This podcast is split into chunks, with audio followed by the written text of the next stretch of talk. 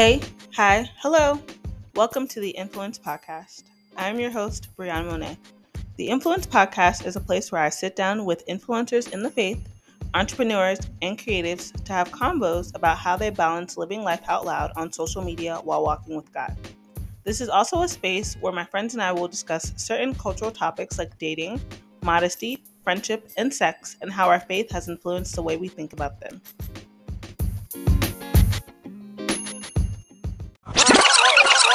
Have you ever wanted to get inside the mind of a man? There have been so many analogies of how men come from Mars and women from Venus, or that men's minds are like waffles and women's like spaghetti. But whatever you think, I've done a little digging so you don't have to continue to wonder why men think the way that they do. In a series of three episodes, I've gathered male friends of mine, married and single, to answer questions that women want to know about men. And let me tell you, it gets deep. In this episode, I sit down with my friends Derrick and Jerry to discuss some spicy topics, like how they feel about a woman shooting her shot or showing interest, understanding the importance of rest in every season, and how toxic masculinity can take on various forms. You'll definitely gain a lot of wisdom from this episode, so buckle up. So, Jerry and Derrick, welcome to the podcast. So, like I mentioned, we are answering questions that women have about men. And so I received about 40 questions from women about things they just want to know about men, maybe questions they're too afraid to ask or things that they've always wondered that they're like, well, why do guys do that? Or what's the deal with that? And so you guys are here to kind of answer those questions.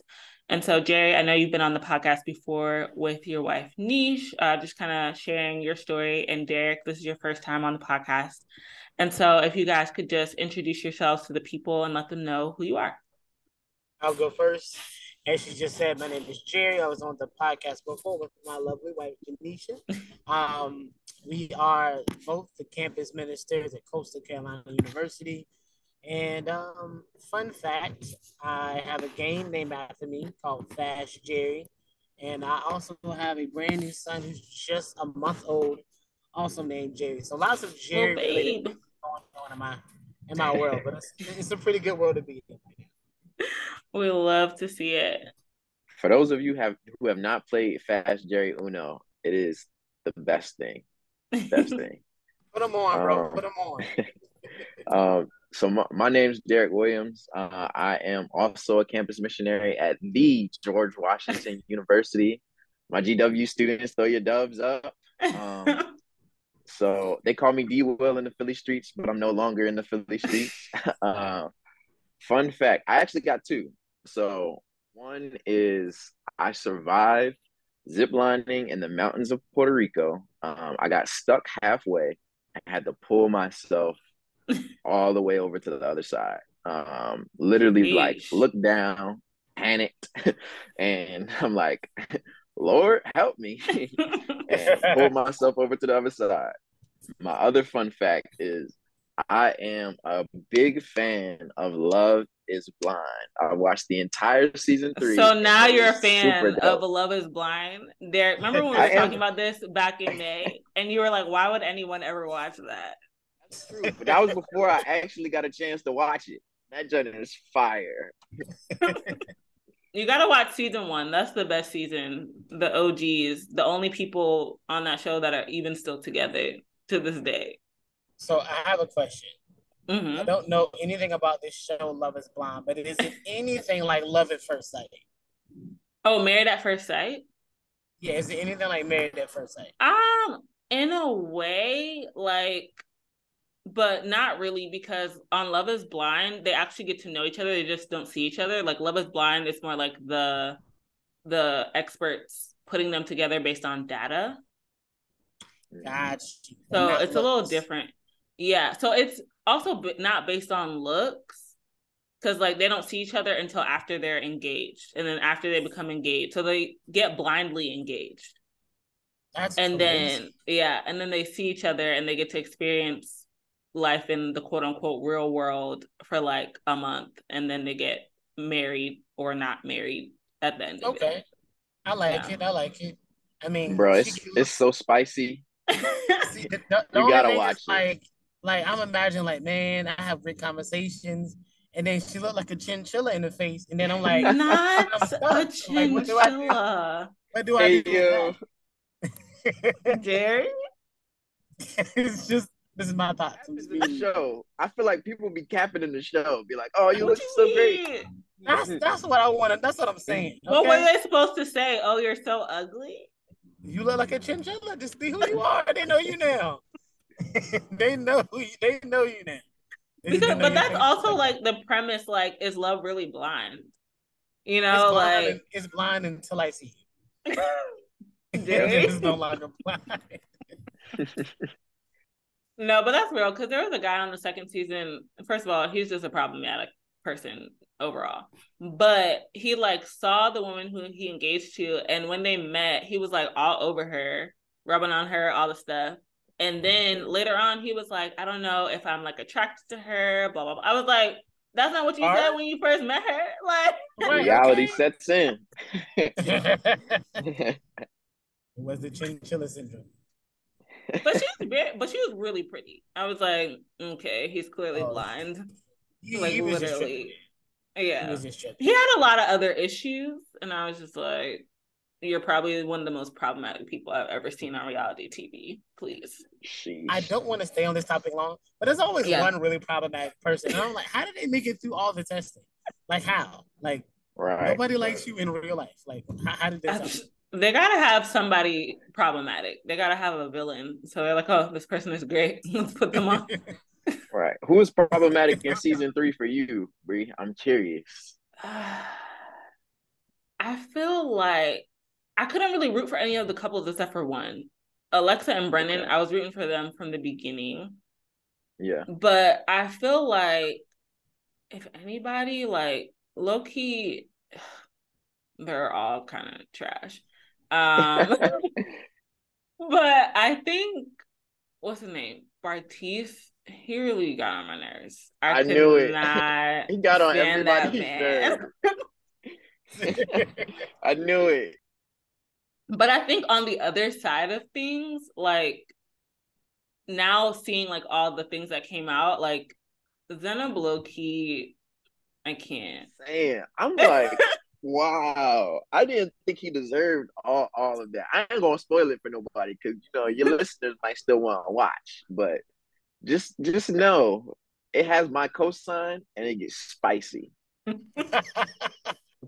It's too much. It's even the aftermath of like finding out about people like after everything ended, I was just like, it can't do it. It and SK and Raven, but yes, I wish we were here to talk about that because I think that would be fun, but we're not. But we will get into some relationship questions.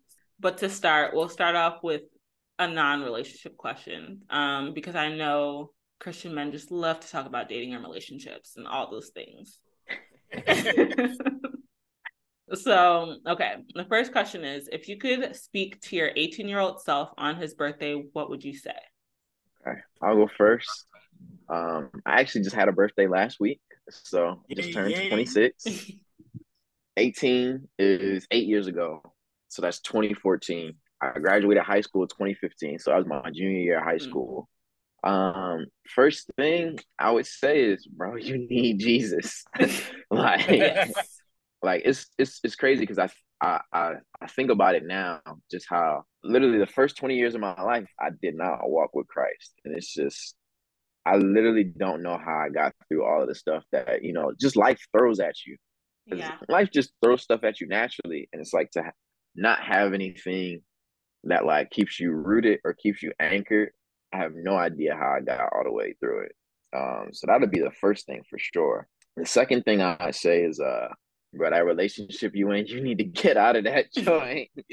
um, Run. because I think I think um for guys, especially like where where I grew up, your value comes from um the relationships with women that you have, um Yeah. the amount of women that you're getting, um and I feel like I was looking to that relationship for uh validation, affirmation, and, Mm. and really just like my value, and like it just wasn't it wasn't it wasn't healthy because like okay, when that when that thing is going good, I'm good. But you know, you know how relationships are. They always yeah. are like it's like a pendulum. You just never know where you stand. And if my right. value is derived from that, then it's just like I'm always in a constant state of fluctuation. So that would be the second thing I'd say.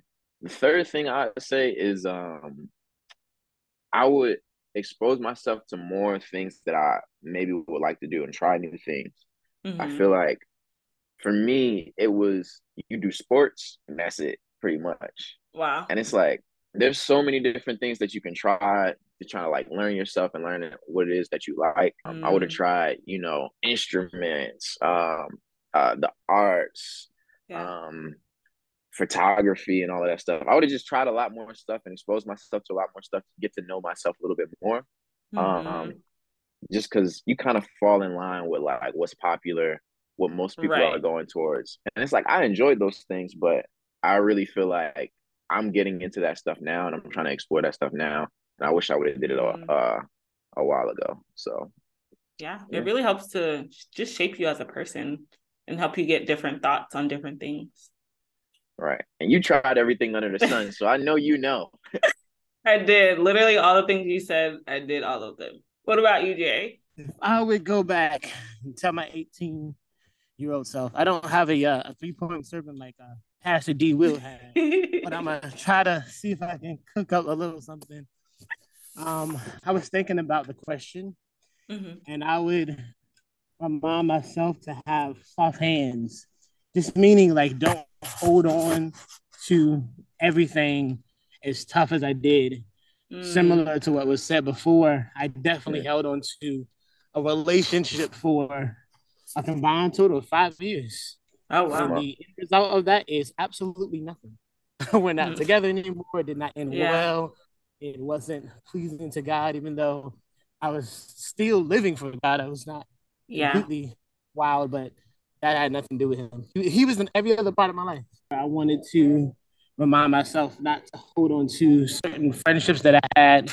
I held on to them pretty much with everything that I had, thinking like, you know, I'll never have mm best friend like this or another yeah. like, kind of bond with somebody like this, and that just wasn't the truth.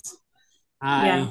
had tons of other friends and other people in my life, people who man, my friendships are stronger with and what they're based off.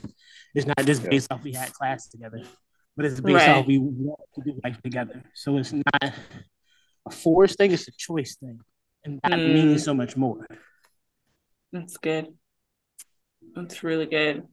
I love that you guys both touched on just like, even though they were romantic relationships, but just it's okay that relationships change, but also that, like, if it's not honoring to God, like, you got to let it go. And so, in terms of being honoring to God, one thing that is honoring to God is marriage. And so, um, in order to get to marriage, you have to date. And so when are guys con- when do they consider themselves to be ready to seriously date? I actually want to I want Derrick to touch on it first because you're in a relationship. Yep. And so I want you to and it's probably no offense but it's a lot fresher than Jerry. Um to speak to like when did you know you were ready to seriously date? Yeah, that's a good question. First, I want to say shout out to my honey bun, Jasmine. yes, I love you. she like literally an amazing woman of God. Um, super super awesome. Um, and great friend. Um, so for me, before I started dating Jasmine, and we've been dating for seven seven months now. Seven months and what's the day? The 14th? Seven months and 14 days. I know down to the day. Yes. Uh, so I think for me, when I was in first, I'll kind of like share a little bit about my my story. Um, yeah. When I was in college, I was I was in a relationship. Um, I only had one person that I like dated, like that was my girlfriend in college at Howard, and that was not honoring God at all either. And I realized that like, because I got saved when I was in college, and mm-hmm. like had a true and genuine encounter with Jesus. And I would bring her out the Bible study too. So she would come and it was dope. And, you know, we were both in Bible study. Um, but I realized after a certain amount of time that she was coming because she liked me and mm. I was there mm. rather than it being for her. Yeah. So when it really got real, I was still going out. I was still, you know, and this is not to not to knock her because I think there's a lot of things right. rather than point the finger to somebody else, I rather just look at myself. Mm-hmm. Um, but I felt like the closer that I was getting to God, the further we were growing apart. Mm. Um, and honestly, when you are not like walking in purity in a relationship and you break up, like yeah. there's just very real hurt that happens yeah. like and pain and just like things that sh- it's it's just real. I say that to say that happened in what 2019 and from that i'm like okay i need to take a break from dating yeah. um, and know who i am in christ know my identity in christ and get to know myself more mm-hmm. before i'm ready to actually step into um, a dating relationship. Yeah. Um, and that's that's honestly what I what I what I did. Um, I gave a lot of stuff up during that um, that time. Um, so I gave up my relationship. I gave up leadership positions, mm. um, and I kind of had a like fresh start to really like put God first. Yeah, um, became a student leader in our Bible study and like really experienced the most growth in my walk with with Jesus than wow. I ever had. Um, yeah. and decided to go into campus ministry too. And it's just like for me, knowing who I am in Christ, um, knowing my identity as a son, knowing um, more so like what God has called me to do, because I feel like mm-hmm. He's called me mm-hmm. to do ministry long term. And it's like, how are you going to date if you don't know your purpose? Because yeah. you know, for a man, like your wife is supposed to to help you. Um, yeah. How can she help you when you don't know what you got? You, you don't know what you want to do. You know. right. um. So I think for me it was really gaining my identity in Christ, understanding like what God was was uh, pointing me to, what road mm-hmm. He was mm-hmm. walking me down, and then just uh, finding honestly um, a person that I could see see a future with. So yeah, that's what it is for me. I love it. Jerry, what about you? When did you know you were ready to date seriously? That's a good question. Um, but some of my story is pretty similar okay. to what he just said. It was at the end of a five year relationship um, when I was really like nothing came of that. We broke up and there was lots of sadness. And um, at that moment, I, I, I, prayed and I was like, I'm serious. I was committed to it. Yeah. I was like, after, at this point, I was 20 years old. So I had spent a quarter of my life is gone. Mm. Those years back and I have nothing to show for it but sadness and regret. Yeah. And I said, okay, God, I don't ever want to date another woman unless it's the woman I want to marry. And mm. I was like, I understand that, like, right now I'm saying this, but like in five months, I may not feel like this, but like, hear my heart now because I know that's the best thing for me. And yeah. so I went through a similar process. Like, I just was like, look, I knew I was about to move away to college in about five or six months. And what this is why I was like, in five months, I may have different thoughts.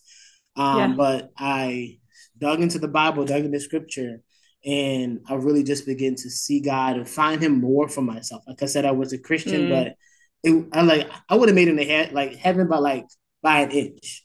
Like, you know, I would have, I wouldn't have been like a well done. Like, you barely made it, bro. Like, you did like the bare minimum. You got a D in all of your things. You got like a 2.0 GPA in heaven. Like, you just barely made it. Uh, you did like extra summer semester to get extra credit, made it. And it was that kind of situation.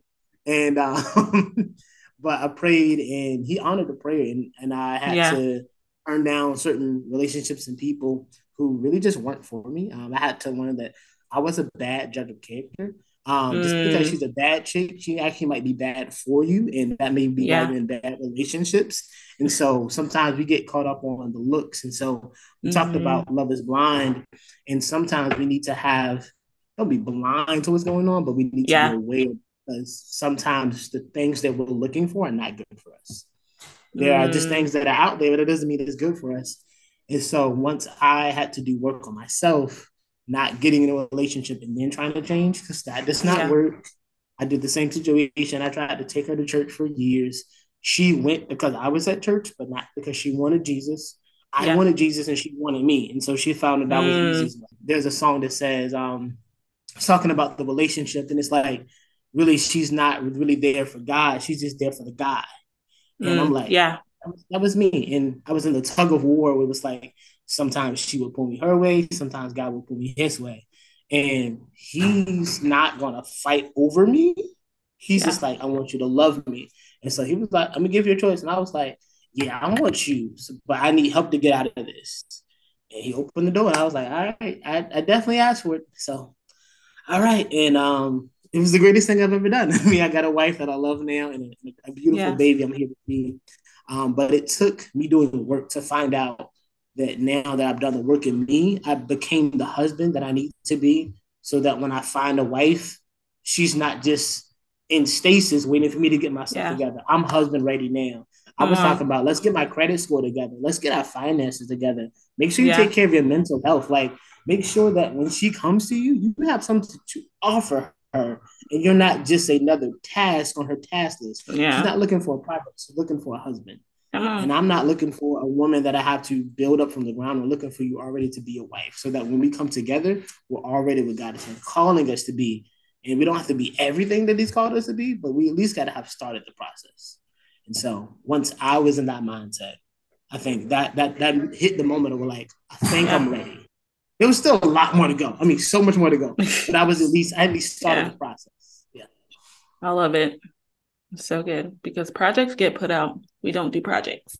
And so you mentioned something about just like being ready. And I feel like that's a sentiment that I hear a lot of men talk about. Like they have to get these things in order in order to be ready. And so, what are some of those things that men might feel like they have to have together before they can even take that step? Or do you feel like men don't have to have it all together? Like, what are you guys' thoughts? I'll I'll go just because I just mentioned some of those things. I think it depends where you are in life. Okay. At this moment, I was 22, 22 years old. I graduated college a little late. I started, flunked out my first semester, went back into okay. community college, and then did three years. So I graduated in 2018. So my story is a little untraditional. So if you're 22 and I, am a junior, don't don't come for me. It's just it's just my life. most people are done or just are like almost done. Um, yeah. But at this moment, um, I was a junior in college, and so because I was a junior in college, where I needed to be was different than a man maybe in his thirties. When he's already been in the workforce, he's in a career. He's had even if he didn't go to college, he's had enough years to work up to a place where he's a substantial contributing person, and he could now have a family that he could support. Um, yeah. And so I think per level, there are different requirements. Like mm-hmm. I didn't have a 401k because I was trying to pass my exams. Right. But if you ha- you should have a you gotta have a I mean you gotta have like a million in your 401k, but at least have a savings plan, a savings account if you're 32 because the one right. looking for you to be a stable man. And so I what I did honestly, I talked to other married men and I was like, I want to be in your shoes. And sometimes there's not it's not a lot. It depends. Where I grew up, there was not a culture of mentorship. Yeah. I had never heard. I heard people having mentors, and I was like, just some dude you talk to, because that's all I had. um, I mean, yeah. but people sit down and intentionally pour into your life. I didn't have that, so mm-hmm. I started talking to them, and they started giving me. I mean, I never thought about going to Credit Karma and seeing my credit score was. Mm, I had no idea, yeah. but it was like, but you want to buy a home, you want to have a mortgage, you're gonna want to support her, and what you right. have and what she wants has to come together. How mm-hmm. much debt? Like I had a little bit of money to pay off school, so I'm not going. To, I'm not graduating with a hundred thousand hundred thousand dollars in debt. But if you right. do, do you have a like a good financial plan to pay that off? Because you don't want right. to be paying all your paychecks into student loans. And like, do you want to travel one day? Like, there's a lot of almost little things that we I had to think about. And as I got those things together, you're never going to be all the way together, but right. you want to be farther than where you are right now, and just have a good starting space. Mm-hmm.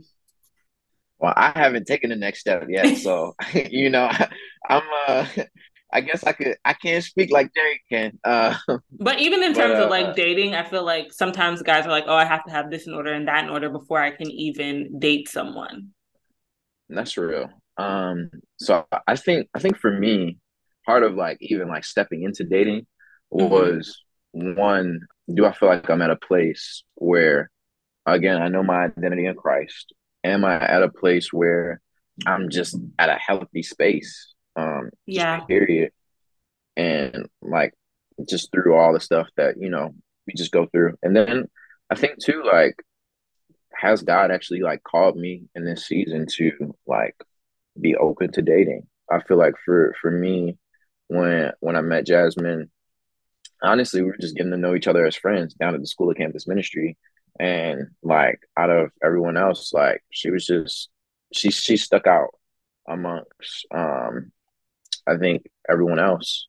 Um, and I really felt God like leading me in that direction and just praying and you know seeing um like God, is this just me or is this is this you? Is this you calling calling us together? So I think for for dating at least, um, I would say just understanding one, are you um, can you actually like see a future with this person? I think you know you always want to date with the intention of uh marriage. So I, that'd be one thing that I'd say. Two, do I have my stuff together? Um, you know, financially. Not that it has to look at a certain point, but um, when I think of uh, a husband, I think of you know someone who who leads. I think of someone who provides. I think of someone mm-hmm. who protects. Um, so, am I in a position to um, be able to do that? And you know, understanding like what does what does that look like too. Yeah. So I think kind of like to what Jerry was saying, being able to like steward my finances well, which I'm still growing in, honestly. Um, but I don't yeah. feel like I'm in a bad place am I able to am I able to like really care um for people well, which I think is like you know really key, especially in in, in marriage because you know you're supposed to love your wife as, as Christ loves the church and sacrifice. Um, right. So am I actually able to do that? Is that something that I am willing to do? And then I say too, like just am of course like am I being led by Christ? Um, if there's still stuff that you know, I'm struggling with, or um, not to just to to say that like you'll ever be perfect, but mm-hmm. um, are there any like glaring areas in my life that I just need to address first before I step into a dating relationship? So I would say I would say all of that is something that I've thought of.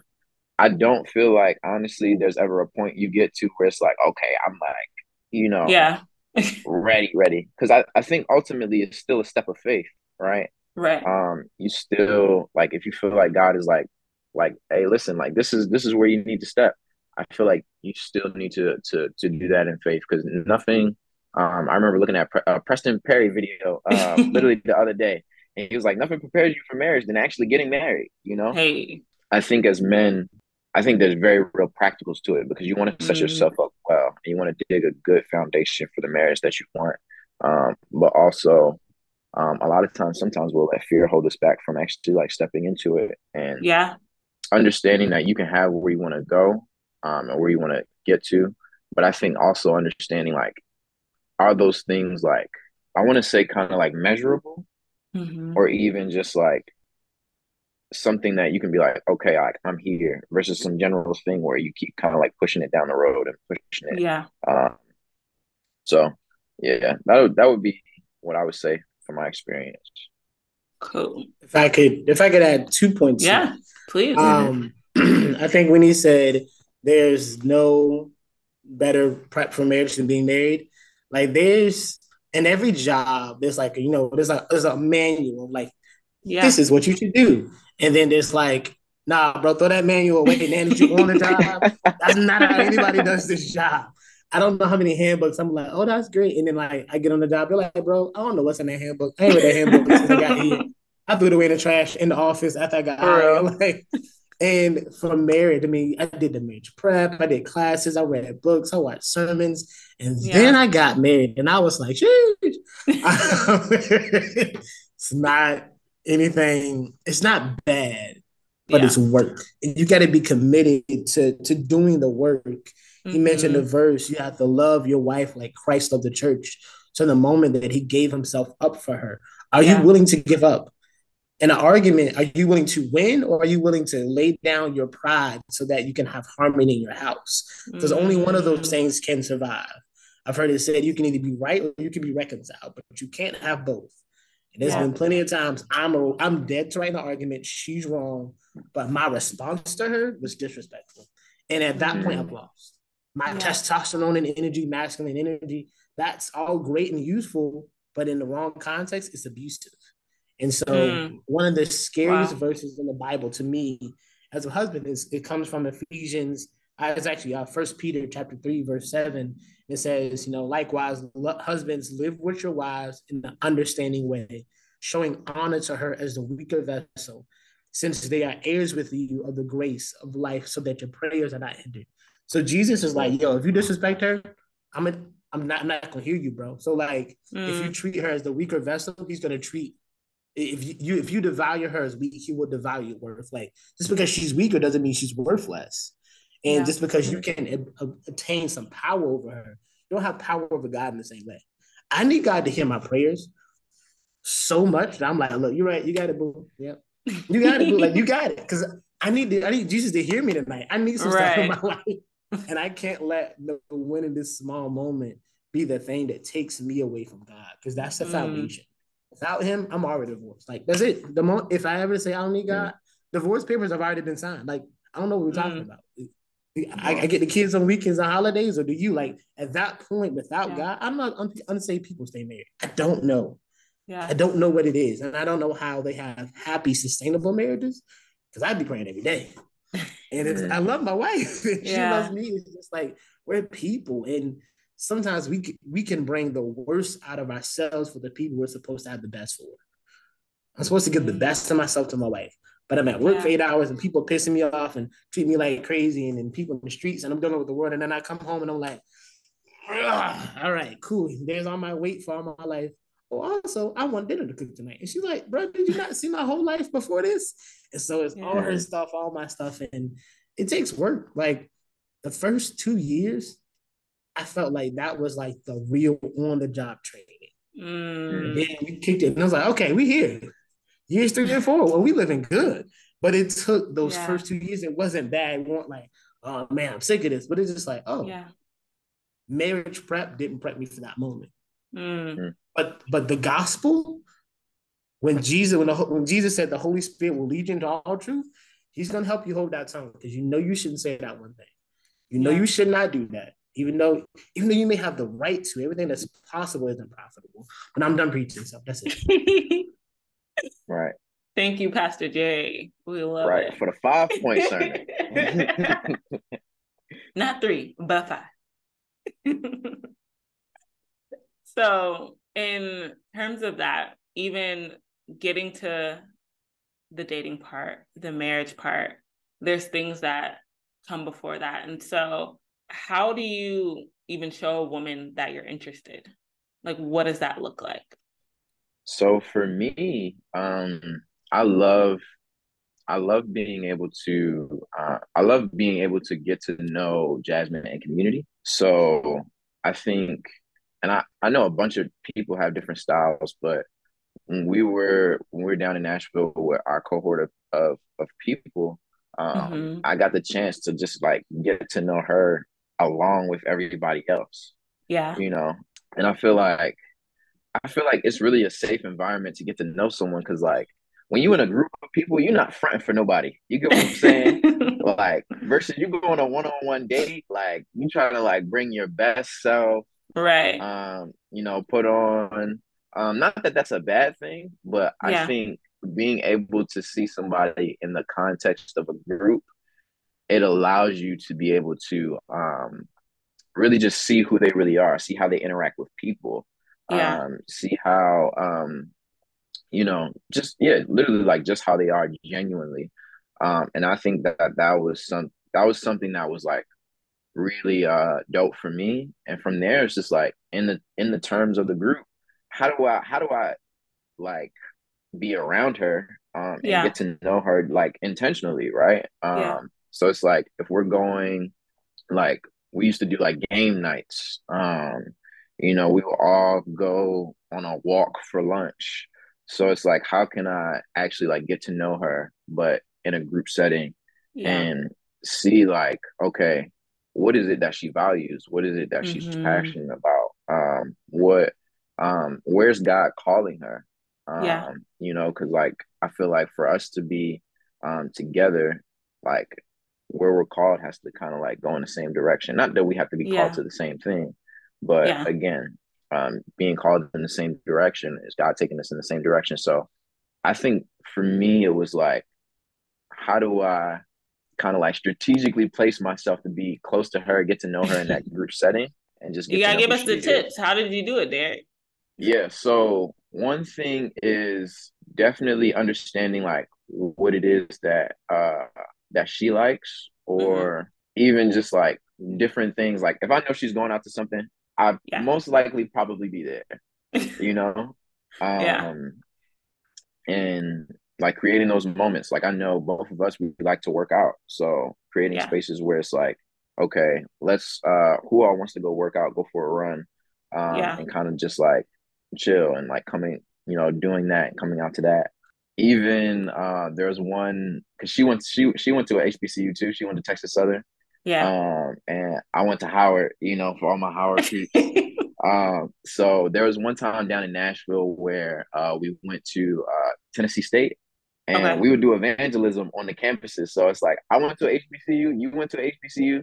We might as well evangelize together, um, you know, at, at, at TSU, you know. So just to see like her passion for the gospel as she's evangelizing and you know yeah. preaching the gospel to people so I, I think those were things um, that i tried to set up and tried to do um, in order to get to know her in a, in a bunch of different aspects gotcha. let me know if that answered your question it did it did it showed how you showed her that you were interested in her by being around by being intentional in the time, but also in what you were selecting, you know, to do, or even just suggesting in the context of a group. And like you said, everyone has their styles. And so some people might not do groups or want to, or have, yeah. I mean, I think it is safe to date in the context of community. Right. Um, but, you know, that might not be everybody's story. Right. So one one thing I, I want to add on too is like mm-hmm. I didn't want her to know necessarily that I liked her. Um, Got it. because I wanted there to be um I wanted us to get to know each other like genuinely as friends yeah. first. I think one of the things that I'm really big on is like before I have to date somebody, I gotta be cool with them and like be yeah. able to like genuinely kick it with them before I date them. Like yeah. And again, like that's just that's just my style. Yeah. So I didn't want there to be any um yeah, I just wanted it to be genuine. Um, even like at the school I asked her out on the last day because mm-hmm. like if I'd have asked her out any any earlier, one, she got the chance to say no, so it'd be awkward the rest of the you know the rest of the school.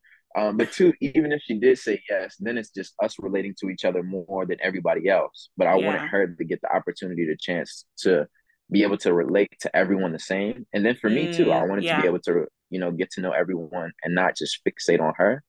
Um, yeah. so that was just the way that I that I went about it. I didn't want her to know that, but the whole time I was praying and just like like I really do like this girl. Um, but let me just chill yeah. for, you know. yeah. What do you think, Jay? I feel like we basically went like we must have lived the same lives. It's crazy. Community is key, bro. Like that's just it. Like I mean, a, a lot of what he just said, like mm-hmm. in the community group, especially like when people are around their friends, they just are who they are. They yeah. laugh however they want to laugh. They act how they want to act. Like there's yeah. no there's no show to put on. Mm. And so mm. when I like I transferred from community college, so I was a new kid. Like I'm just that dude now. Y'all been friends for years, like, and so right. I'm coming into what's already been established, and I'm I'm I'm looking like I'm like okay okay all right okay that's what's okay that's what's over there all right cool. You say you love Jesus, but I'm not seeing this. I'm gonna go back over here. Like it's just you, you get the scout. That's right. key. um, and like like what you were saying, you get to see who's just genuinely a cool person. Like, yeah. but how uh, Fast J came about was because I literally carry Uno cards with me everywhere I go. They're always in a backpack. They're always in my car. Cause I'm like, yo, if we go out to dinner and God forbid we go out to IHOP, you know it's gonna take 45 minutes from my order to come back. you know how many games of Uno I can play with that time? So many games. How much trash I can talk? A lot of trash. And so in the moments like we're just building relationships and laughter yeah. lowers people's natural defenses. And so right. they're more open and welcoming. And when you're in that group, you could be laughing with these people and making them laugh, and everybody else just it's contagious laughing. But you look, you checking for homegirl over here. That's who you really want. Right. But you, you, you got to let the cat out the bag. So just like what he was saying, you're like, okay, yeah, okay, take these notes. Yeah, girl, that was that was funny. You can like be over here and be, you know, really trying to relate with everybody. You don't have to put all of your attention to one person. And you don't have to um, even put the pressure on them to feel like they have to be something to be with you. Yeah. Um, and so community was safe for me.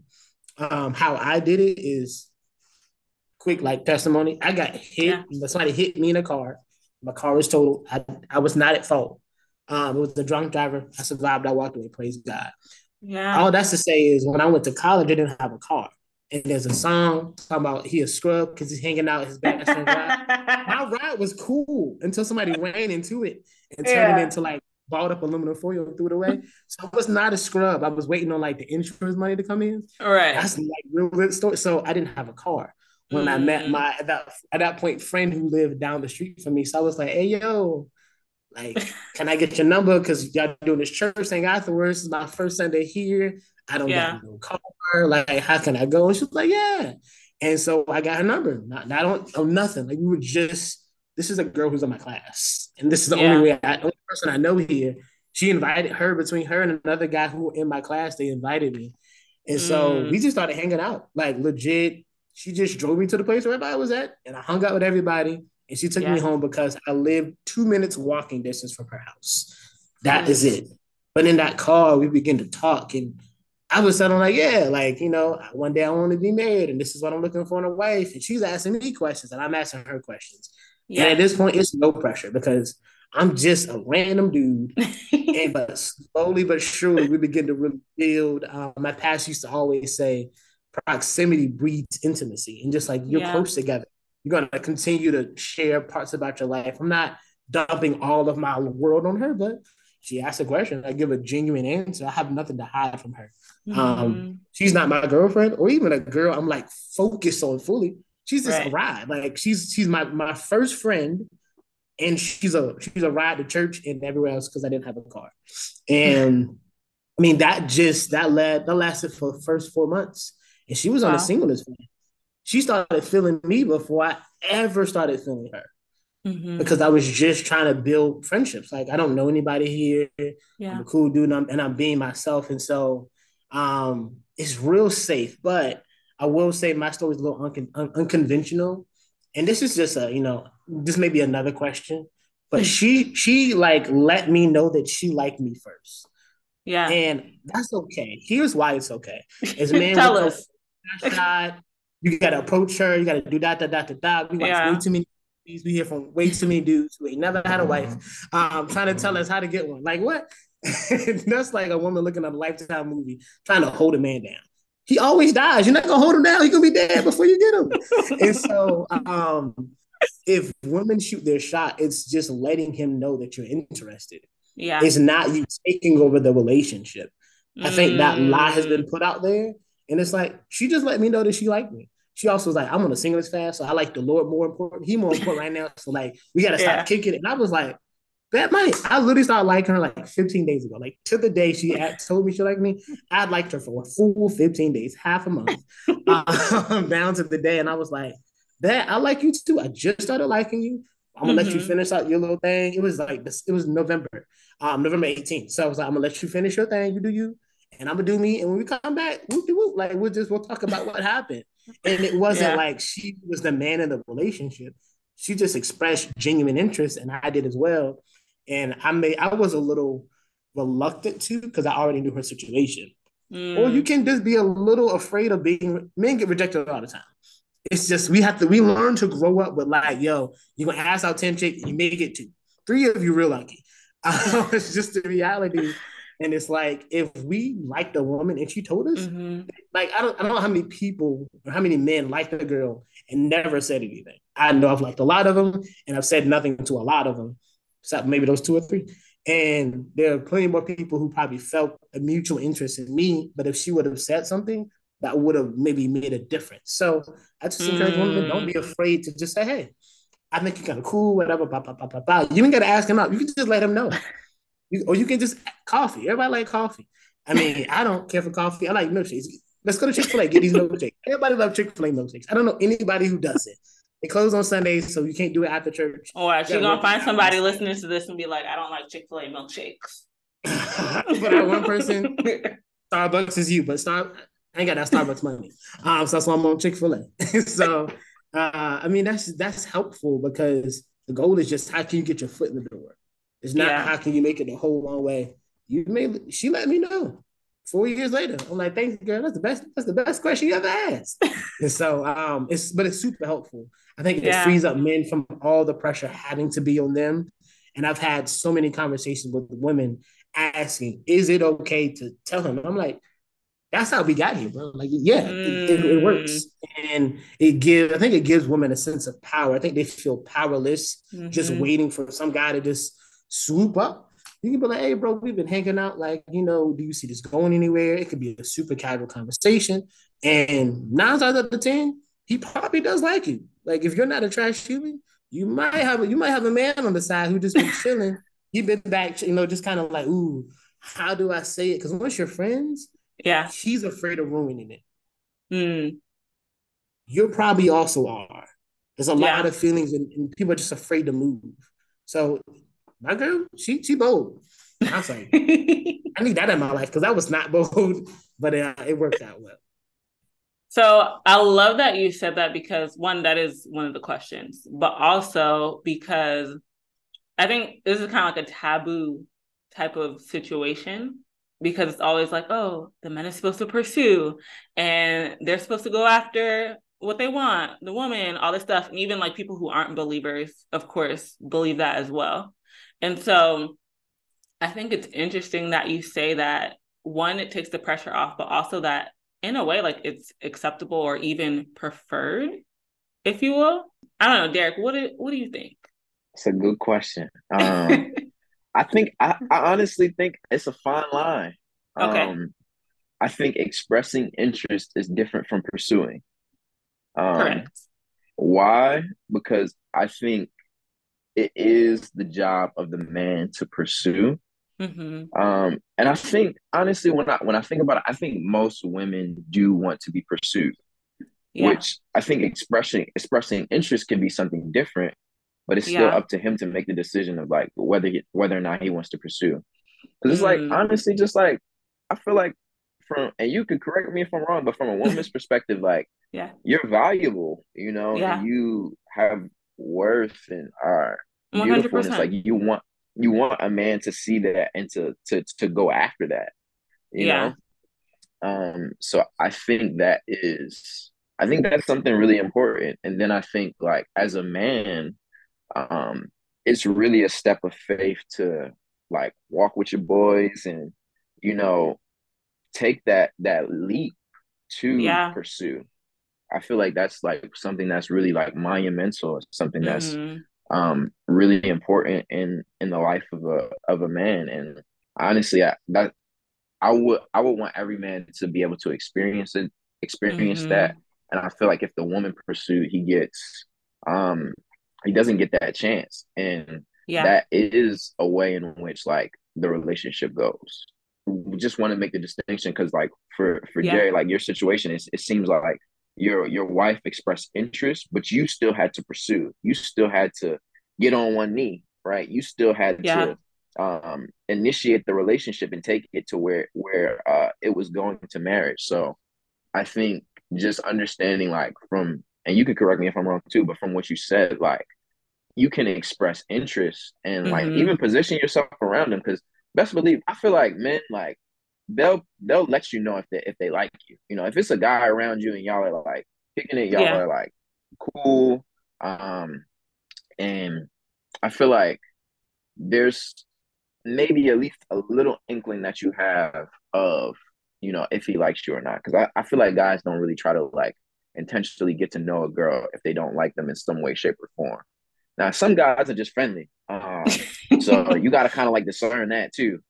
But I, I, I really do think that like, you know, you can give him help as far as like expressing interest and putting yourself around him, but I would say leave the pursuit to him because yeah. I mean, understand like, man, I, I I feel like most women want a man to pursue, um, and yeah. I honestly think I deserve that. So yeah, I, I would agree wholeheartedly. I do want to clarify in light of what you said. All my wife said was, "Hey, I like you, but I'm on a singleness fast, so we kind of got to back up." Those were the mm-hmm. only. Those all she needed to yeah. say was, "I like you." The rest of the sentence, I don't even think I remembered it. I think she told me that later, and that's why I didn't incorporate it. I heard you like me, boom, I like you too. And from there, I was yeah. the one starting the conversation. Let's get together. It was like, hey, I'm gonna take you on this date. I have a lot of money, but I was like, I'm gonna take you. I was, I was gonna go broke. You know, I was gonna have four percent left in my PayPal account, but we was gonna have dinner that night. um, and like, it's just like what you said. She's not. Pers- she's not starting the pursuit. She's just yeah. expressing interest because especially if you're in a new environment or you're just around a lot of attractive women, you may be looking at several different women and you it may be you that he's really meant to be with, but maybe he's not giving you that attention because he's like, mm. who likes me? Like, who can I go with? And you just saying something may direct his attention. He's like, you know, I like this about you more than I like about any other person around here. I was tripping. It was you the whole time. and like legit, that was my situation. Yeah. I was like, I'm new. I'm not, I wasn't, I never try to make my relationships great. Either like you, either friends or we together. And so, mm. like what you were saying, not too many dudes are gonna be like really sweet on you, really kind of like showing you extra attention and be like, nah, girl, I just want to be friends. Like, nah, I want to be friends for the rest of our life. We have yeah. kids, that kind of friends. Um, like let's call it married. so, um, the best of friends. And so I think a lot of that um, is just, I think it's different. Traditional dating, I yeah. think in some of the some of the the ways we've been taught, flawed. I think fundamentally, mm. just there's some errors, there's some issues, um, and I think this is gonna be a good platform to help people know that there are some better ways to have it done. Yeah. So, is it safe to say both y'all would agree that it is quote unquote appropriate for a woman to let you know that she's interested in you? I would say yes. I, I think before you said, is it preferred?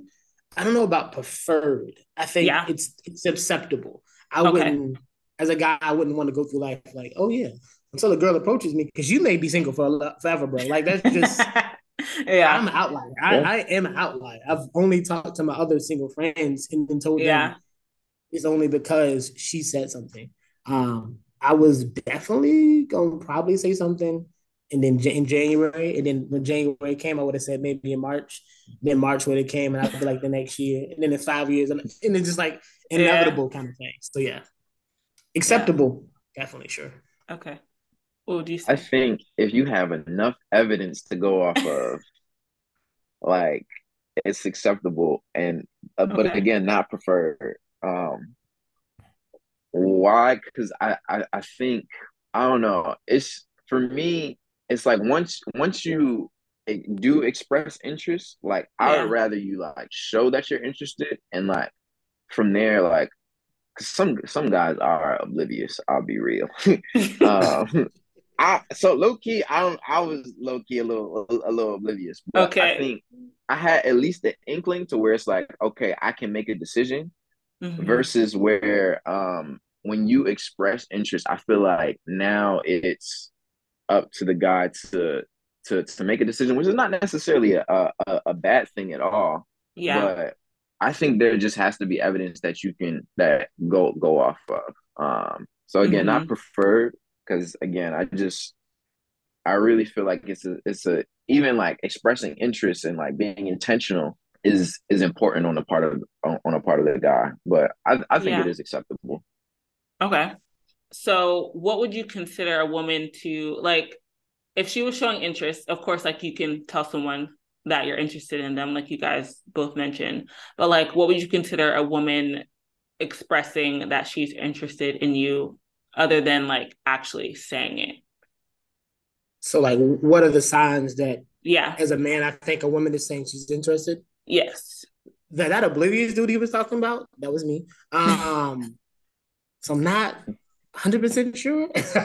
Yeah. Um i would think I, I mean i was oblivious a lot.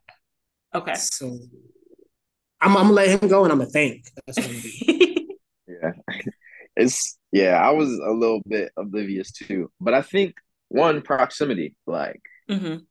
in when when we were in the group setting um i think there was a lot of moments where even though we're in a group we're close to each other and we we were in proximity yeah. with each other so sometimes i can be oblivious but i am observant you know yeah. um so i think that's that's that's one thing two I think just even like the way that y'all relate, I feel like you mm-hmm. can kind of like tell if y'all are feeling each other, like just yeah. through the way that y'all uh, relate. If it's like if y'all really enjoy spending time with each other, I think mm-hmm. the the part that made me obl- oblivious to to to everything though is like, because Jasmine she relates with people just well, um, yeah, and it's like she treats everyone like like truly like a genuine friend so mm-hmm. I think mm-hmm. that's where for me it was hard to kind of like notice like, uh, you know, is yeah. is, is it is it me or is she just like this with everyone? You right. know, um, because I didn't I didn't know that she liked me. She didn't know that I liked her. I would say, um, I would say definitely like proximity. Like if mm-hmm. he's going out to stuff, like even if it's something that you don't necessarily like, um, just get to know what he likes, right? And I feel like yeah. being in the, in that in that proximity for sure. And then also, um, I feel like she would ask if I was going out to stuff. Mm. Um, and I would ask if she was going out to stuff. Yeah. Um, so that, I think that that's another thing where it's like, okay, like maybe this this person like they take note if you're not there. Uh, because I took note if she wasn't if she wasn't um with the yeah. group.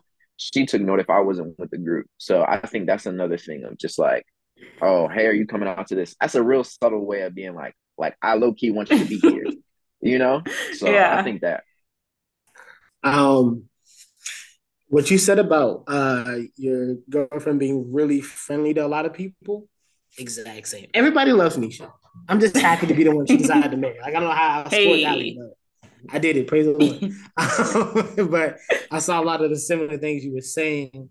But I think two things that stood out um, when we talked specifically over text, I mean, not everybody talked on the phone. We talked on the phone, um, but we text a lot, and it wasn't mm-hmm. like, "Hey, how are you?" It'd be like these long paragraphs. it's like, "This is my life story," and like you kind of want to match that. So like, yeah. if they're just if they're actually like pouring out a little bit about themselves, like give a little bit of yourself, you kind of match that. And so we would have, I wouldn't say always like intense, but we were intentional in the conversation.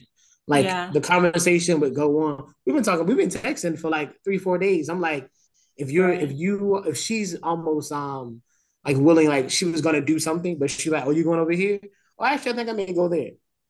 That's a really good sign because she's now making an intentional choice to be where you are, kind of be yeah. near you and your, what he was saying, the proximity.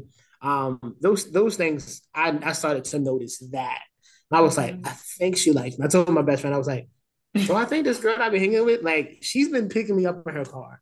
I've given her no gas money. I'm also broke, but I, have given her no gas money. Hey yo, and she's still picking you up. And she's still picking me up. I mean, I walked to her house, but and we going to all the same places she would normally go. But still, she's asked for no gas money. My own homeboys gas. I'm like, bro, no, we all broke. I didn't even got a car. uh, I mean, she also had like a scholarship and a stipend, so she was mm-hmm. balling. Quick side note: I would take her out on dates, and she had a six thousand dollars stipend. I'm like, bro, I could have been a red lobster on you. hey, yo. I'll make it up in the future when I'm working, but red lobster, me out here, Little Caesars trying to make a date. but um, back to the back to the story. Uh, just being intentional, and uh, we had yeah. like just, and sometimes that's hard to have like consistent conversation with someone over text. Because yeah. if you let the text message go unread for like six, seven hours, I'm like, the next time I text you, we're probably not picking up that conversation. Yeah. But we, she would definitely hit me back and it'd be like a response to everything that I said, and it would go on for so long. And it was like, man, I just enjoy talking to you, like yeah. in person or over text. And sometimes I feel like it doesn't always translate well. Mm-hmm. Um, so just like genuinely, I just love that we can talk. Like to this day, we just be in the it's our ride to India. We we, we don't listen to the radio. Like I don't even know what a radio is. We be talking and talking and talking and laughing and talking, and just like yeah, it started back then, knowing that she was a good conversationalist because mm. I want to I want to have my mind stimulated. You don't have to be a genius. Mm-hmm. I just need mm-hmm. you to have something good that can continue the conversation. No one wants to have that conversation like ha ha ha. and every millisecond of that pause is like, oh my God, it's over. I knew she didn't like and I had to learn that like it's okay to not talk every second of the day. Yeah. yeah. Um, and so I just I learned that there was balance and that even in that quiet moment, it gave mm-hmm. her a moment to process what I was saying so that yeah. she could respond intelligently and not just react to whatever came out. Yeah. Got you. That's that's really good. Can I, I, am gonna piggyback yeah. off of that because go ahead. I, I, remember I was uh I was asking one of the uh, I don't know if you know Malcolm. Um, yeah, Malcolm Laws. Yeah. So I remember asking him, um, just like you know a little bit about how him and Cassidy got together because they were yeah. uh, they met at the school of campus ministry too. And I remember him saying like, yeah, I remember kind of like at the end of the school, I realized there hadn't been a day where we hadn't texted each other. Mm. And like a light bulb went off in my head, and I'm like, hmm, I feel like we've been testing each other this whole time, you know? And that was another thing where it's like literally like the conversation just keeps going. And y'all, like mm-hmm. like Jerry said, y'all enjoy talking to each other. Um, and even in those moments where like it is like y'all aren't talking, it's like there's still like yeah. peace, you know? Um, and it's not like y'all are not putting on, y'all are not trying to like perform or anything, but it's just like the conversation just it just flows naturally. And when there yeah. are pauses, like y'all are still cool because y'all are just still like comfortable in each other's presence, you know? Yeah. Um, so I, th- I think that was really big for me too. Um, so yeah, when he said that, I'm like, yeah, that's that's for sure. I'm I'm curious though if I could ask you uh, a question, Bree, because yeah. I feel like for guys, um, mm-hmm. we when we spend like time, like intentional time trying to get to know a girl, I feel like it's because we like her. Mm-hmm. Um, I don't. Is it the same for for uh for for for women? All right. So, yeah. um, all of the stuff that kind of like we talked about, like driving somebody someplace every day, you know, like is that something that women will do for even a guy that they don't like? I mean, I wouldn't. Um, it takes being intentional and it takes effort. Like, mm-hmm. if you don't mean that much to me, like, even as a friend, like, I'm not doing that. Mm. I'm not going out of my way. I'm not like, oh, let me just go do this. Like, I have to genuinely care about the person. And mm. so I think it goes both ways. Like, I think Jerry said that your pastor said that proximity breeds intimacy. And so it's like, yeah, like if I like you, I want to be around you. Like I want to like yeah. build that friendship, build that relationship. And so like if you're somewhere, I'm gonna be there. I mean, I might, I mean, me personally, I'm not gonna be right all up on you next to you. But I'll be at the place, like I'll be around. I'll talk to you, like we'll connect and stuff like that. So I think it's very similar. I think it's just like I don't know, I think just as people sometimes we're like very unsure, like on both yeah. sides. And so it kind of just is like, oh, well, I don't know, maybe, or I don't know. Is this it? Is that it? And then like nobody ever does anything. And so it's kind of just like, it's, yeah, it, it dies. Do you feel like it's a difference between, um, like just that friend and then somebody like you're interested in, or is it like pretty much the same? What do you mean? Like just a regular like, guy friend? Yeah. So like, cause you can care, you can care for a, a guy yeah. friend and like, you know, really, uh, like I just keep using the same thing. You're like driving from place to place. Um, yeah. But what's the distinction between like just a guy friend that you really do care for yeah. versus someone that like you're interested in? I think like I would be more willing to go out of my way to continue doing it because I want to get to know them more. I think with a guy friend, like it would be like, oh, like, I mean, I could pick you up, but like if there's another way, would you consider like doing that? Okay. But it wouldn't be as continuous.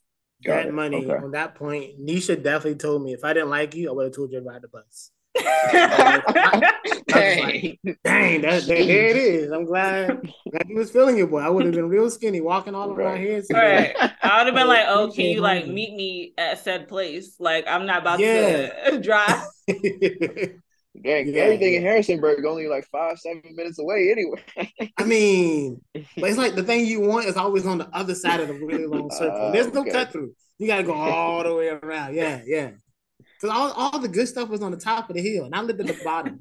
I'm like, bruh, and it's it's like four it's four degrees outside. Come on, bruh.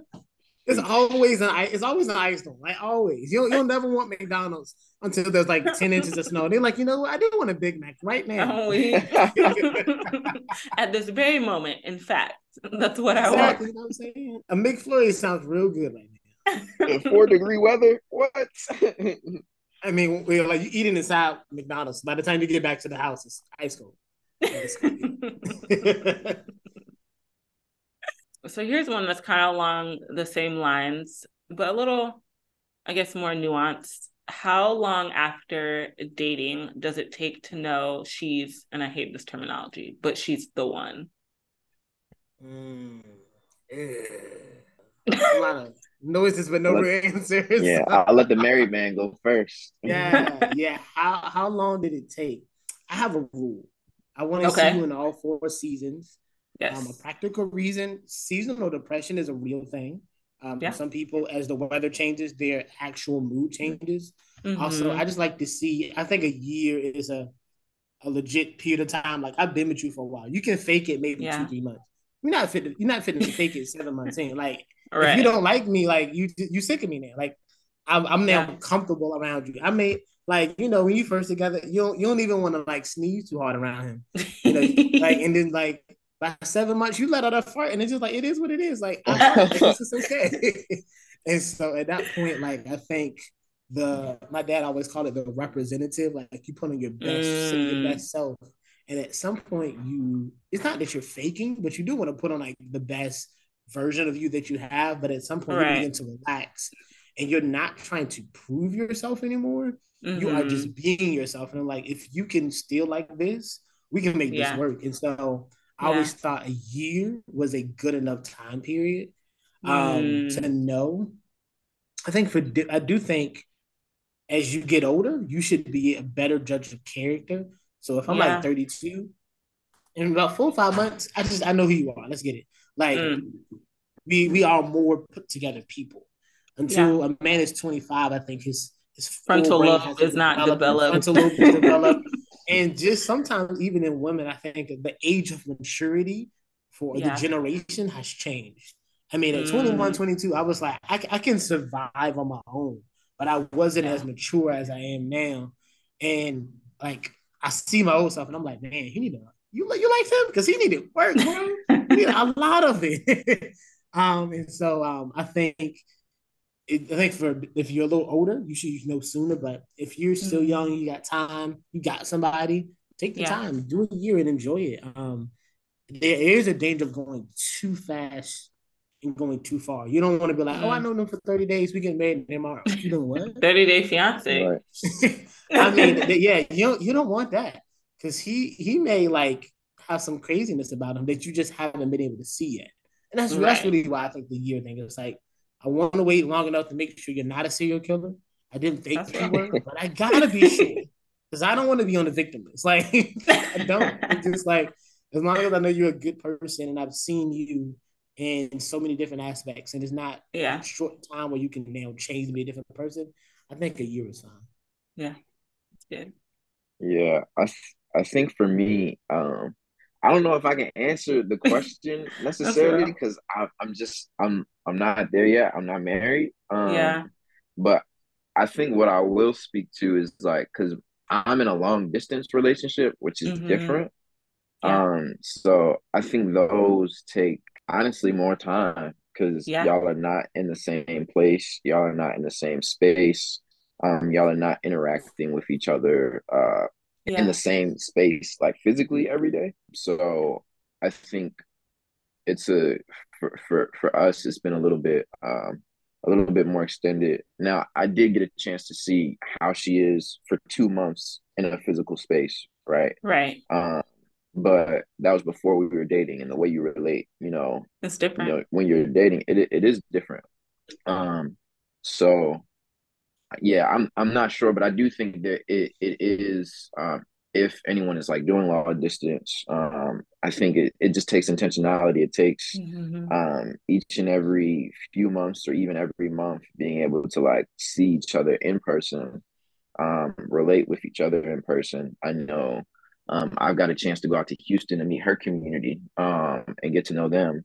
She's gotten a chance to come to DC and get to know my community um, yeah. and like really uh, get to know each other and see like each other in our own context. Mm-hmm. Um, so it's, it's it's it's been different, um, and I feel like it, you it different than you would like just dating someone like in like in your immediate community and like yeah. in person. So yeah, I wouldn't say I'd be able to speak on it, but um, for all the people that are open to long distance relationships, um, come on, you better uh, be an advocate. Just, right, you gotta gotta be intentional. You gotta be intentional. Absolutely. So we're gonna switch off the topics of relationship now. So the next question is a two-parter. So one, how would you define toxic masculinity? And two, how do you combat it? Mm. Really good question. Um, if your mama gave you whippings, you probably not gonna be toxic. She probably beat it out. Um, my mama was like, "What we not gonna do in here is be like that." Um, uh, but on the real, if that's not your, if that's, that's not your life, I never had to deal with that. How would I define toxic masculinity? I'm trying to think of a real good definition because like mm-hmm. media has just like I'm thinking about all like the you know the memes I've seen. I think if your idea of being a man is being a boy, that's toxic. Because mm-hmm. little boys play with little girls. But a grown woman, she doesn't need to babysit you. Yeah. She needs a man who can, she, who can stand next to her. If you can't do that, mm. you're toxic. And I think I think the word toxic may be kind of what's stopping people because okay. sometimes you don't know the poison because it's slow. Yeah. He doesn't beat you upside your forehead, but he tears down your character your demeanor. So though, mm. although he's never put his hands on you, he has destroyed the value. That's a slow toxicity. That takes a long time before you realize, man, I don't even love myself and value myself. Or wow. I've allowed him to redefine what value is to me. That's that's yeah. that sense of toxicity can take a long time. But that's something that a real man who would know how to value you and add value to you mm-hmm. would know because he's not a little boy he's a grown man. And I think that we have to begin to hold men as how how I combat it, hold other men to that standard. Don't just allow him to treat women any other way. Like, yeah, yo, that's not how we do it. And you can get like if he's your boy, you can check him in a different way than you know some dude out in the street. But if I see something happening, you can say something. I'm not saying go out your way, you know, do something crazy, but say yeah. something about it because maybe maybe nobody's actually said something to him. Some men have grown up where this is how my mom and my dad related. So this mm. is all I've ever seen. And so I don't actually know what it means to honor and treat a woman. And yeah. so in that way, you could you actually could be helping him and come beside yeah. people like put your relationship on display, I think is another really great way. I think a lot of people are guarded about their relationship. They're like, you know, you I don't want people to know. There's a mm. sense of secrecy. And I'm not saying be an open door and a wide open box about everything. Yeah. But there are a lot of keys. Like other couples have walked this road before and they've done it successfully. Right. Learn from them because I got my friends who are single or newly in relationships learning from me. My little four years ain't nothing. I know mm. cats been made like 60, 70. I'm like, they got made at five, but they they they've been made a, they've been made way longer than I've been alive. Like they're double yeah. my lifetime. Just mm. thinking. And I mean, my parents 31 years. I'm 28. It, they've been made longer than I've been breathing air. Like yeah. that's crazy to think about, but they've been a union longer than I've been. My heart's been beating. There's a lot yeah. to learn from that, and I, my dad consistently poured out good wisdom to me. So now that I have a wife, I'm, I'm learning and I'm remembering things, and I think mm. just sharing it. Like they say, it takes a village to raise a child. I think it takes a village to sustain a marriage. I don't mm. do it mm. in in just me. I'm talking to I'm talking to people who are on the same level. They've been married two, three years. I'm, yeah. I'm always finding people who are married for a long, long time. I'm talking to people who got divorced. Yeah. What did you do wrong? A or B, what would you have done different? Because I don't want to be on the same side of the table talking to somebody because I'm divorced. Mm. I want to avoid that. I can learn from the mistakes of those before me. Yeah. And I think you have to you have to really want to be better. Some mm. people don't want to be better. They just yeah. want to stay where they are. And that's okay. You can mold by yourself, but I'm trying to grow. You get moldy and mossy, you do what you want to do, let the fuzz grow in you. But I'm trying to go places. And yeah. I'm trying to take my wife with me. I'm trying to take a generation of men with me as well. Mm. so um yeah, I, I think another layer of toxic masculinity is like this hyper masculinity where like okay. you have to be the savior of all things and all things are yeah. on your shoulder. No, no, that's okay. Like women, yeah. although the Bible says they're the weaker vessel, my wife can do a whole lot, okay? Um, um, and it's not just the typical thing. I cook. My wife does not cook. I did not marry her because she can get on the stove. I married her because she can pray. Like I'm like, if you can pray me out, that's all I need. I got yeah. a lot of other good stuff. I can cook, but if I'm going through and Satan beating me up, I need somebody to come behind him with the. Mm, you're not gonna get yeah. my. I need that because I yeah. may be having a bad day or off day. Making sure you got a woman who has your back and not thinking that you are the end and beginning of everything. Mm-hmm. Because that type of masculinity never lets you never lets you be weak so that she feels empowered to help you. And it also allows you to know that all the stress does not rest solely on you because she's supposed to right. be your companion, your best friend, not just your sidekick, but like she's got you. You got her front, she got your back. And like, so we talked about back to back, you know, like in an army movie, like I look this way, you look this way. And it's mm-hmm. like, if we're both doing that, can't nobody sneak up on us.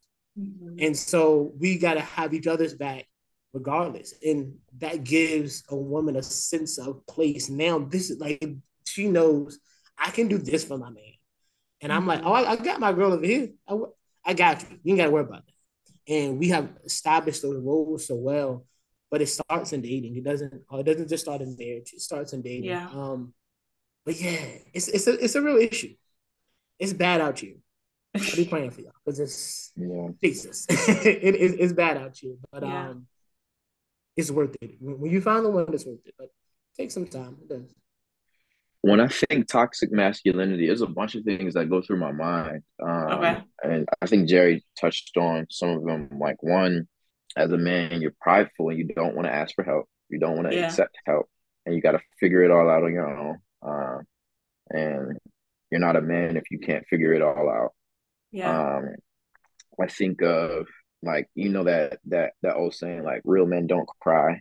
Yeah. Um, where it's like emotions are for are for the for the weak. Like you can't show emotion, you can't process emotion. You got to keep this tough macho exterior, um, mm-hmm. this hard exterior, and just be like a stone.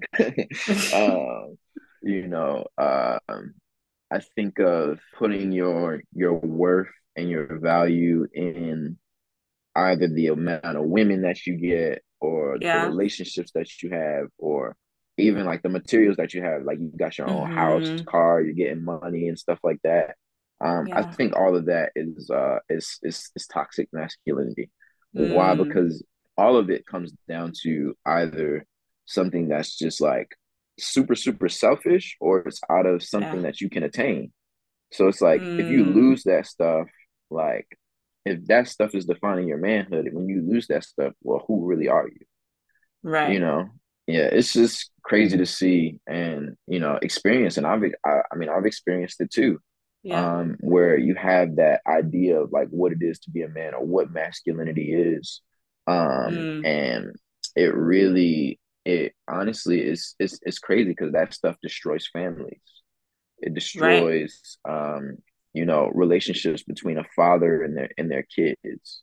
Um, yeah. it leaves behind a string of broken women, right? Um, mm. that feel used and abused. I think there's just so there's so much just hurt that comes out of it. Um, mm-hmm. and that's that's just the hurt that comes from like other other people, not even to mention the hurt yeah. that comes from like like the person that is actually like doing all of that, right? Right. Um, because most of the times those are the most insecure insecure guys.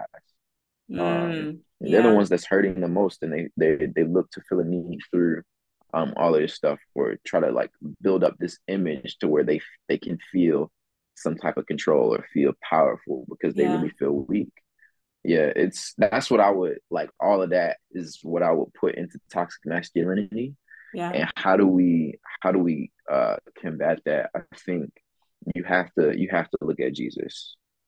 Jesus really shows um what it means to um to be a man. Like he wept he processed his emotions. Yeah. Um he cared for people. He was both firm and unwavering but gentle mm-hmm. and compassionate. Um, wow. You know, he's the the Lion of Judah, but also the Lamb of God. So you see this this yeah. perfect dichotomy of just like the the power that he has, but also the the the the gentleness and the um the the nurture that he is too.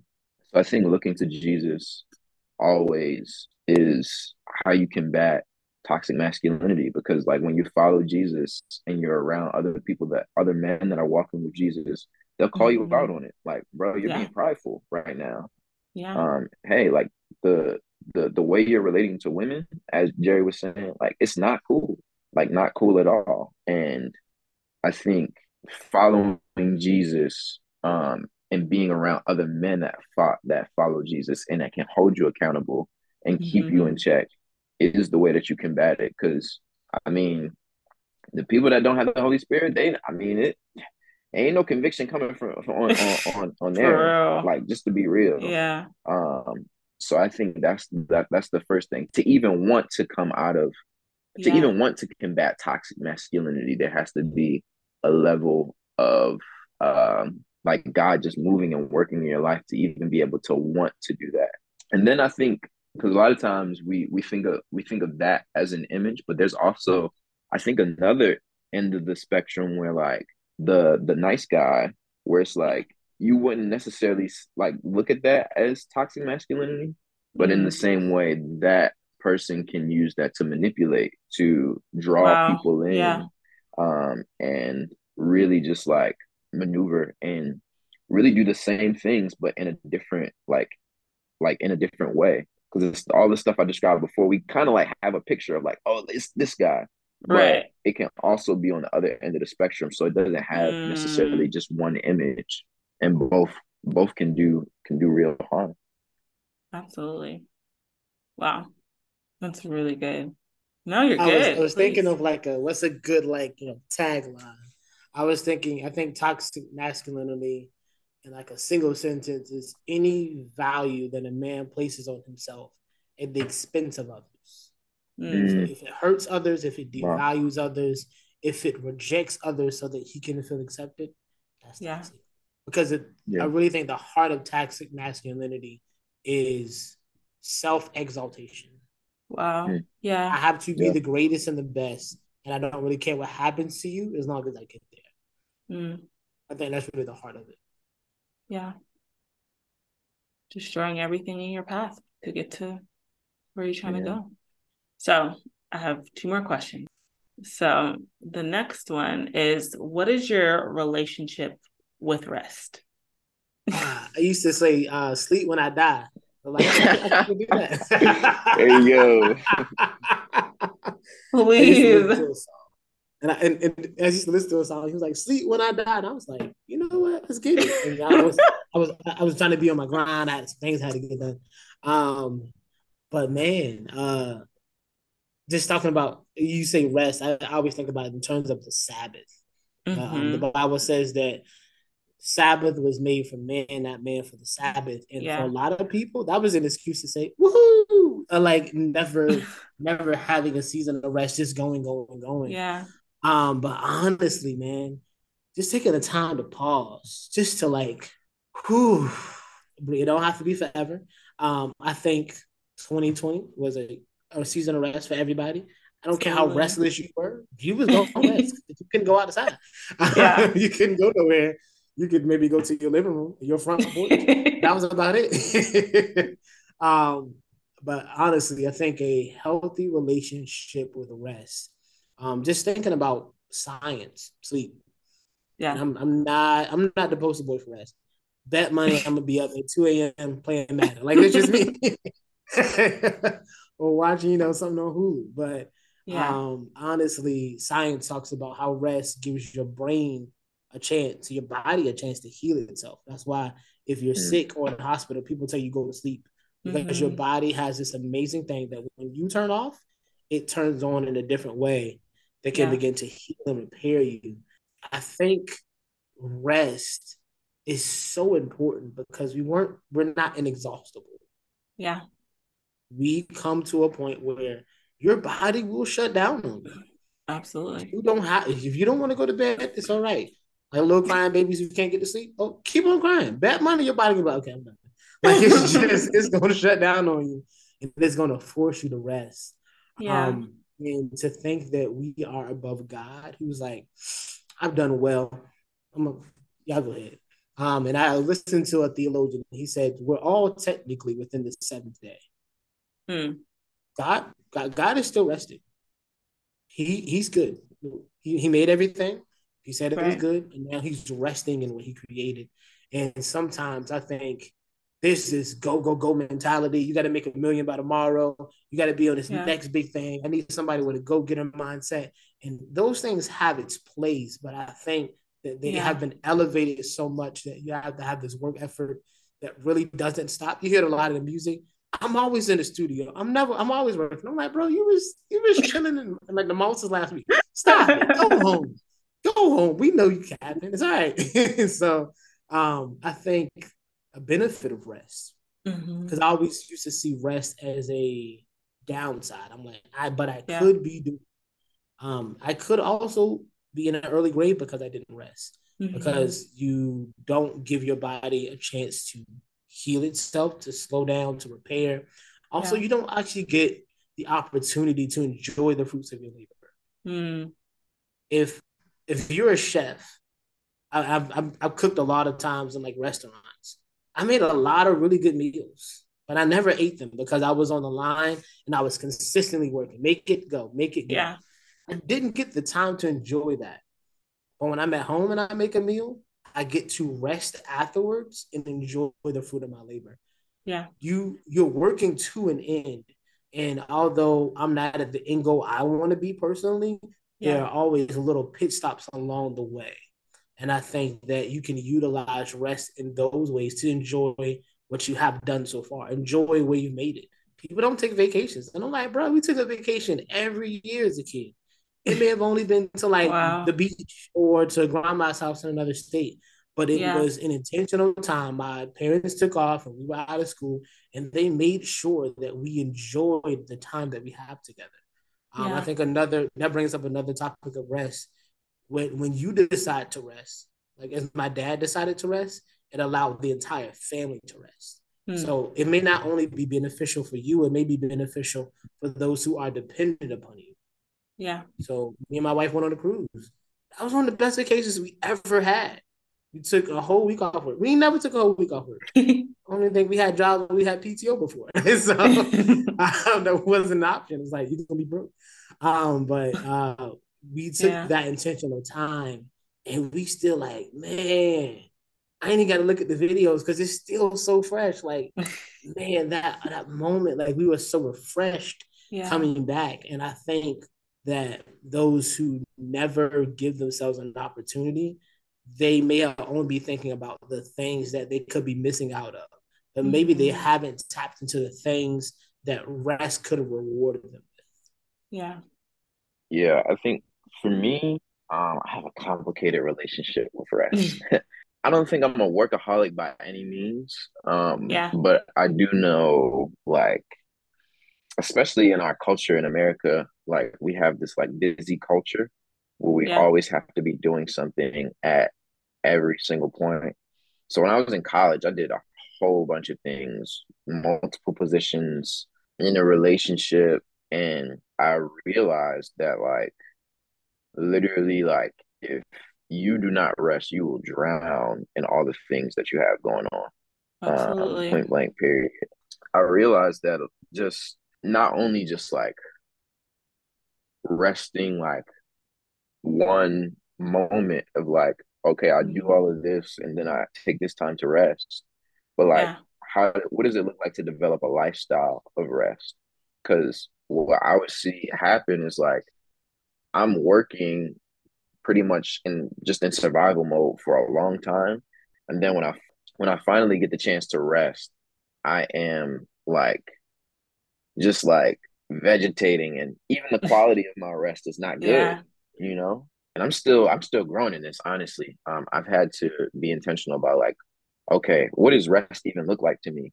Yeah. Um, what's the what's a good quality of rest? Um, am I resting um in God or am I just like mm-hmm. watching Netflix, you know? Um, am I getting rest from my soul? Like, am I taking mental rest? Because yeah. I could not be doing nothing, but my mind can still be racing right. in a whole bunch of different places. Um, and for me, I need mental rest too. So I would say I'm still figuring it out, honestly. Yeah. Um, I do, uh, I do take take my Sabbath for sure.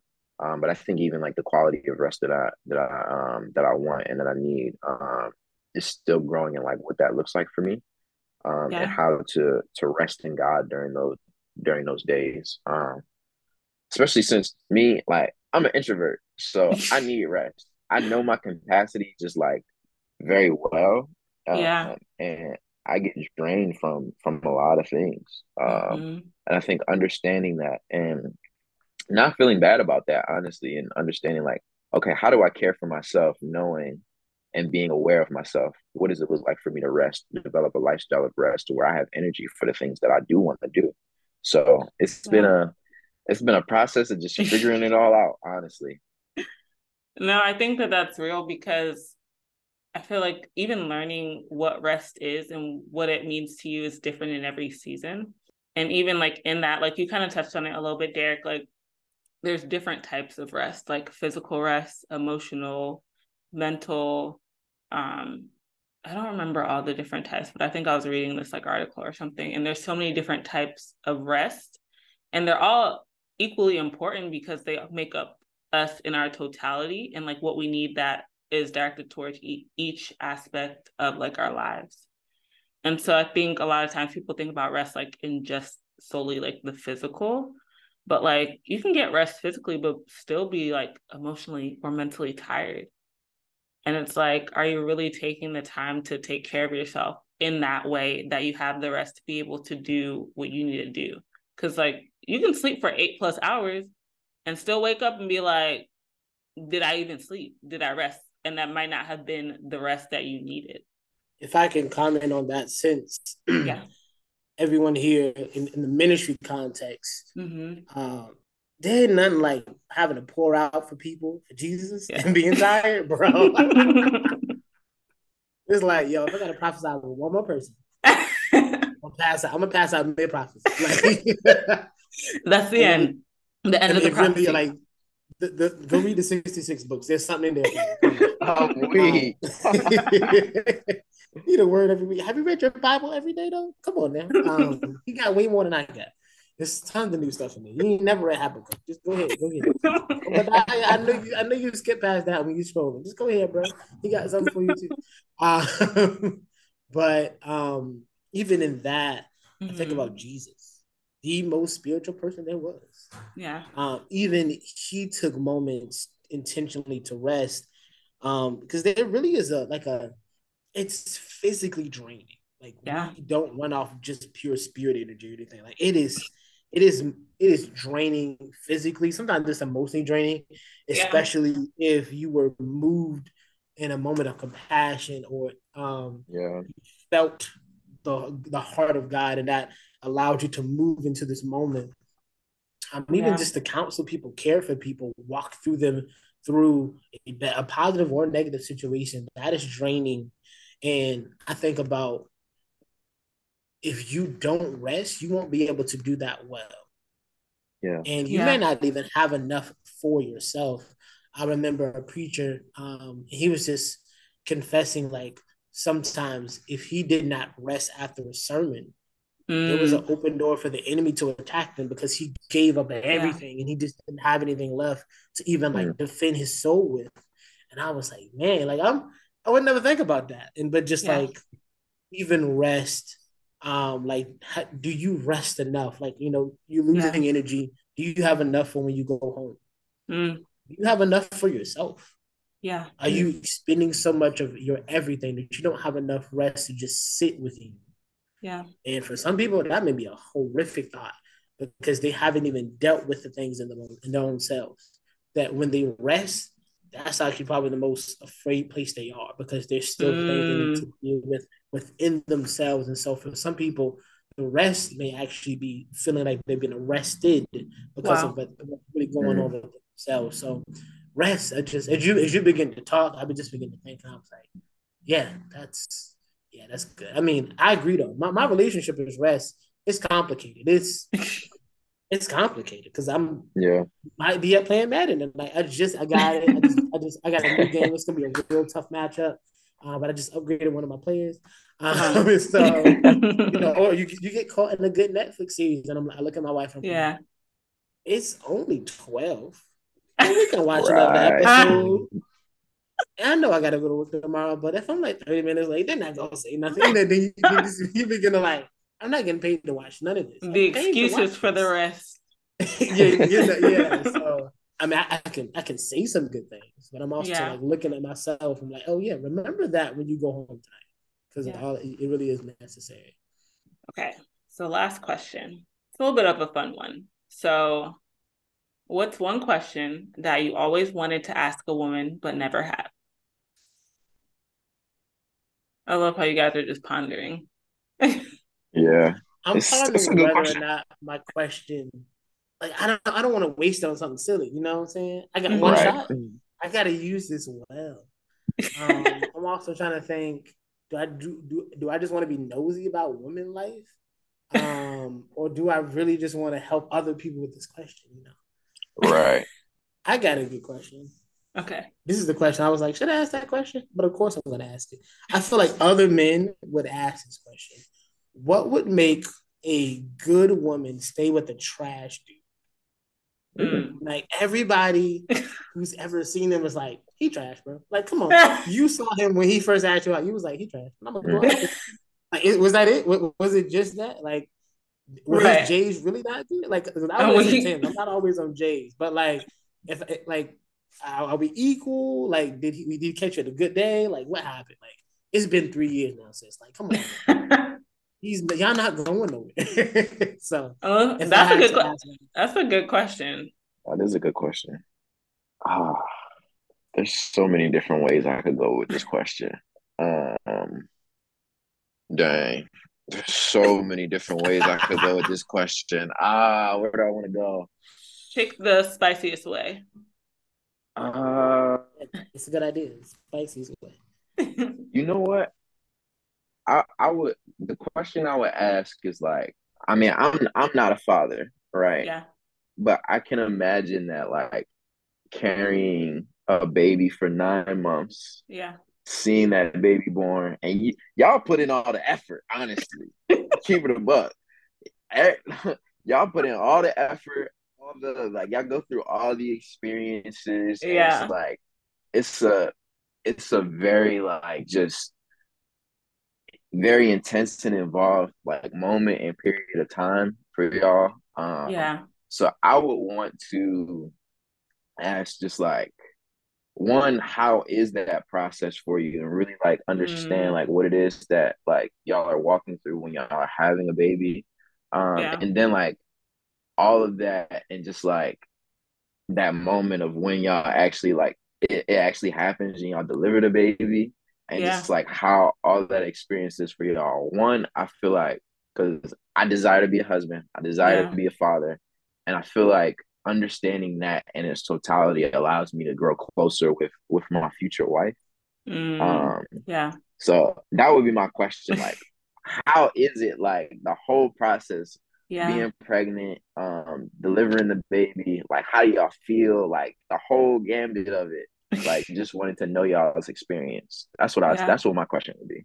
Man, y'all are insightful. Like these are some really good questions, and just all the things that we talked about. Like y'all are wise. Honored to know you, to do life with you. Glad to be here. Hopefully, I can come back too. You know.